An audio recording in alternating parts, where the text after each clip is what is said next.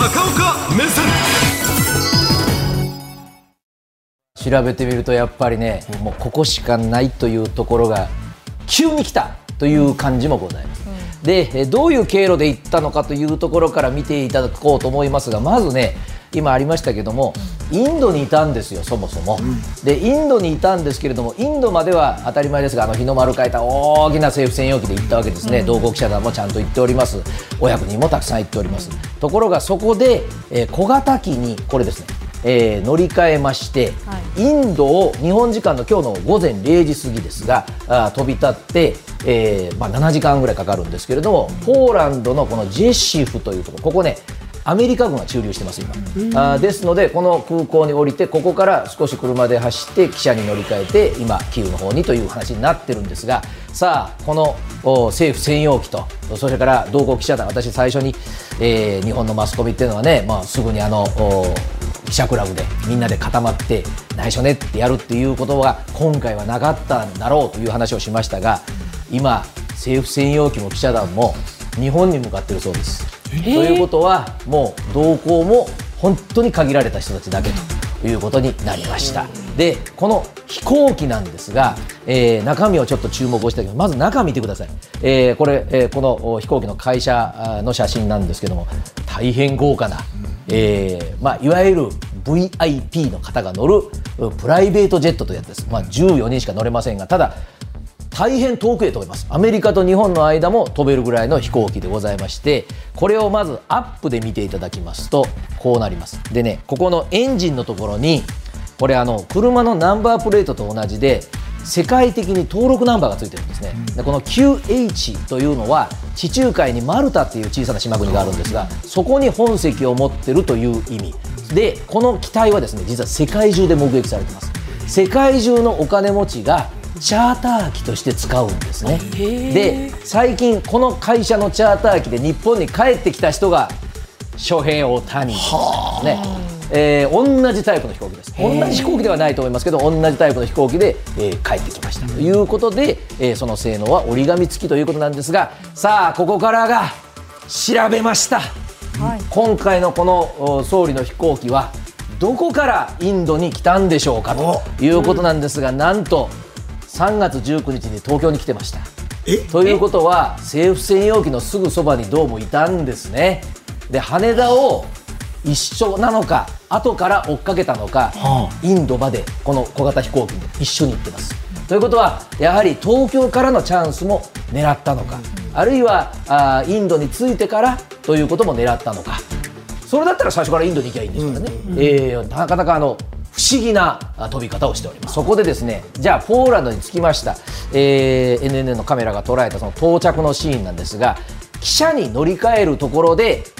あっって気づくところがまたございます。はい、ちょっとその映像からご覧いただきましょう。えーこれあのお駅に着いて、えーまあ、ベンツのリムジンからですねこれあのお官邸のおお役人と一緒に総理が降りてきます。そして、えーこのおポおウクライナに向かう汽車に今歩いての総理ですね。で、えー護衛の人と思われますが一緒に乗るんですがさあここで止めていただくと大変いろんなことが分かります、まずこの汽車に乗り込む映像は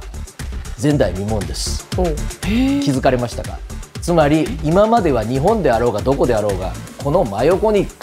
ず警視庁の SP さんがぴったりいるはずです。日本人。ところが警視庁の SP さんの姿が全く見えません。そしてこの総理よりも一段体格の大きい方でこの方はあの世界の警護官の常識ですが前を開けてます、銃を持ってるんですよね。でこういう人があ総理の身の回りを固めてますが日本の SP さんはすぐそばにはいないんです、でこの次の車から何人か降りてこられましたけど総理の身の回りを日本の SP が守らないっていうのは大変珍しい、で総理が乗ってきた車なんですがアップで見ますとここに青いパトライトがついてます、でこの同じ青いパトライトがついてる車、えー車種は違いますが林外務大臣が去年の4月ポーランドで乗ってました、えー同じように車種は違いますが青いパトライトがついてます。でこれはですねポーランド政府の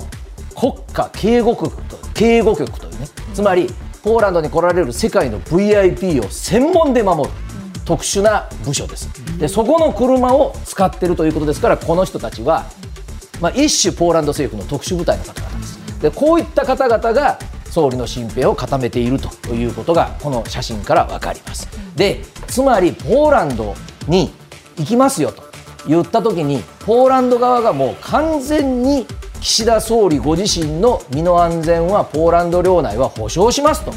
言ってる自信の表れがここにあると。いうことですね。さあそこで、え、これまでですね、まあ、総理、日本の場合はなかなかマスコミの数も多くて国費の訪問難しいだろうと国会もあるだろうと言われてましたがちょっとそのテーマを並べてみますそれぞれを今回は絶妙にクリアできる条件が整いましたで国会はまだやっておりますで国会の承認が得てないじゃないかという話が出そうなもんなんですがそもそも総理はインドに行くという外国に訪問するという承認は取ってるわけです。行って事情が変わりましたから急にウクライナ行きました。これは各党理解をしますよという発言がもう事前にありましたのでそういう意味では国会の承認は今回問題にならない。それから総理はインドからこう寄り道をして帰ってくるわけですからある種ね、うん、そうすると日にちの余裕がいりますが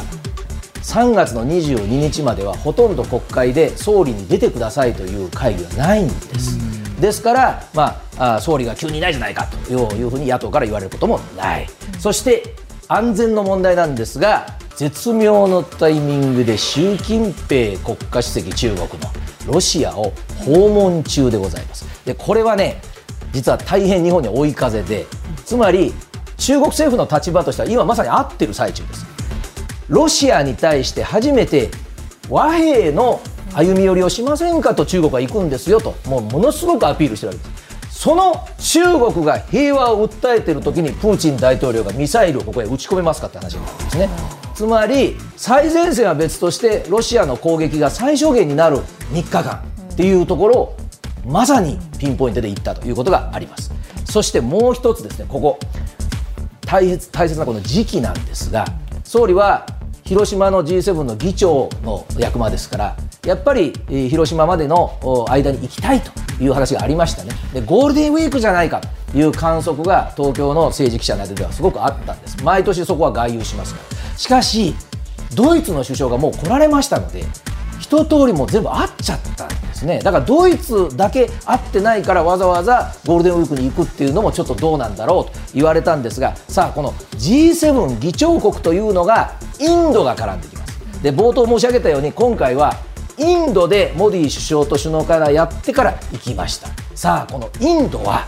G7 として今とっても大事です。世界の人口が今年中国を抜きます。そしてアジア太平洋に関してはインドは中国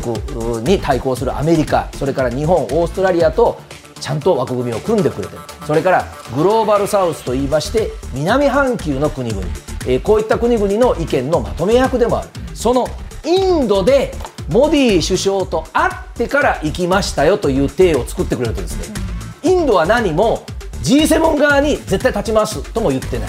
ロシアとも一定のお付き合いがある。空港貸しただけですよとも言えますが空港貸してくれるんです。そしてその日本政府の行動も全部理解してくれてるんです。でしかもこの方を今度広島のサミットに招待するんです。ということになりますとここから向かうというのが一番筋道としては綺麗だということになります。もちろんモディさんはあのプーチン大統領ともチャンネルがありますが急にあの G7 の議長国を行かせたのかって言われたところで いやいや空港貸してくれって言うからだけで終わりですね。しかしその G7 側の国からするとこれだけ日本の立場を尊重して G7 の立場を尊重して機会を応援してくれたのかと。いうふうにも取られる。インドとしても非常にまあ利益のあるサポートだということが言えるわけですがちょっとね私も今になってあこれひょっとしてヒントだったかなと思う情報がインド訪問中に総理からありました、うん、ヒント、えー、気づいたのが何人いたかなんですけどもちょっとこれをご紹介しますが広島のサミットの議長国だと申し上げました、で議長国っていうのは自分の裁量で招待する国を決めることができます、で7カ国 G7 プラスその招待する国を発表しちゃったんですね。発表してたってことはもうこれで確定基本してますということになりますがよく見てください。インドインドネシアオーストラリア韓国クック諸島これニュージーランドと自治領コモロブラジルベトナムどこにウクライナの名前がありますかということなんですね。ところが広島のサミットは G7 の最大の議題はやっぱりウクライナどうしましょうか。平和の街広島でやるんです。じゃあここに名前がないということはわざわざ招待しなくてもちゃんとその言い分は議長国が聞いてきますと、うん、受け取ると書かなくったっていいわけですよ、えー、会談の中身なんですがまず通常これまでの各国のトップはどこへ行ったかというところを見ていきましょう、でそうしますと当然首脳会談は当たり前です。それはします。でもう一つはですねやっぱりこの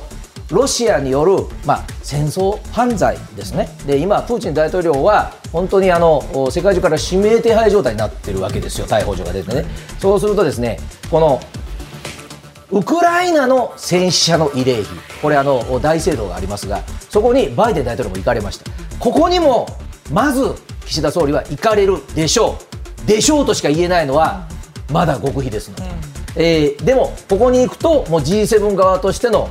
まとまった態度を示すことができます。でさらに可能性としてここまでやるかなということが推定されるのはあのキーウにはそんな長くいられません。しかしながらキーウのすぐ近くでブチャという名前がありますがまさにこの人道に対する罪でえ世界中から非難をされたロシアが残虐に民間人に対して行為を働いた町があります。こういったところを一箇所でも岸田さんが自分の目でご覧になるということになると国際会議ではねこれが大事なんです。やっぱり会ってきました。私は見てきました。でしかも今もこの戦争は続いているので戦場の現場っていうのは大変生々しいです。そうすると会議の議長国としては自分の実体験として話せるのでそういう意味ではねもうこの会う見る行くもうこの3つで十分その目的は達するということが言えるんですが、ただしやっぱり一国のトップでもあるわけです。どんな話をするんでしょうねということです。これはまだ会談が実現してませんが、やはりあの日本の皆さんがよくね、マスコミが嫌な言い方をしますけども、お土産がやっぱりいるんだろうと。で、このお土産っていうのはいろんな支援です。ただ、ゼレンスキー大統領はあの去年、日本の国会とオンラインで演説をしましたね、でその時にも大変あの予習をされる方だということはよく分かります、で日本にもお見せになったことがあります、うん、憲法9条ご存知なんですね。なので、えー、日本がその軍事的に応援ができるというふうには全然期待もされてないと思いますが、あの日本は本当にいろんなものを送りました、この寒い冬を乗り切るためにカイロを送ったり、うん、えー、それから子どもさんが着るこのダウンジャケットみたいなのいりますかって送ったり、日本の支援って本当にあの地に足のついたことをやってくれてると評価をされてるんですね。ですからどうしてもこのメディアは金額のことを言うかもしれませんがもう一度言います。今回の総理の電撃訪問はやっぱり行くこと見ること会うことが第一義でありましてその実際の金額がいかにメディアのその文章を踊ったとしてもですねやっぱり相手側は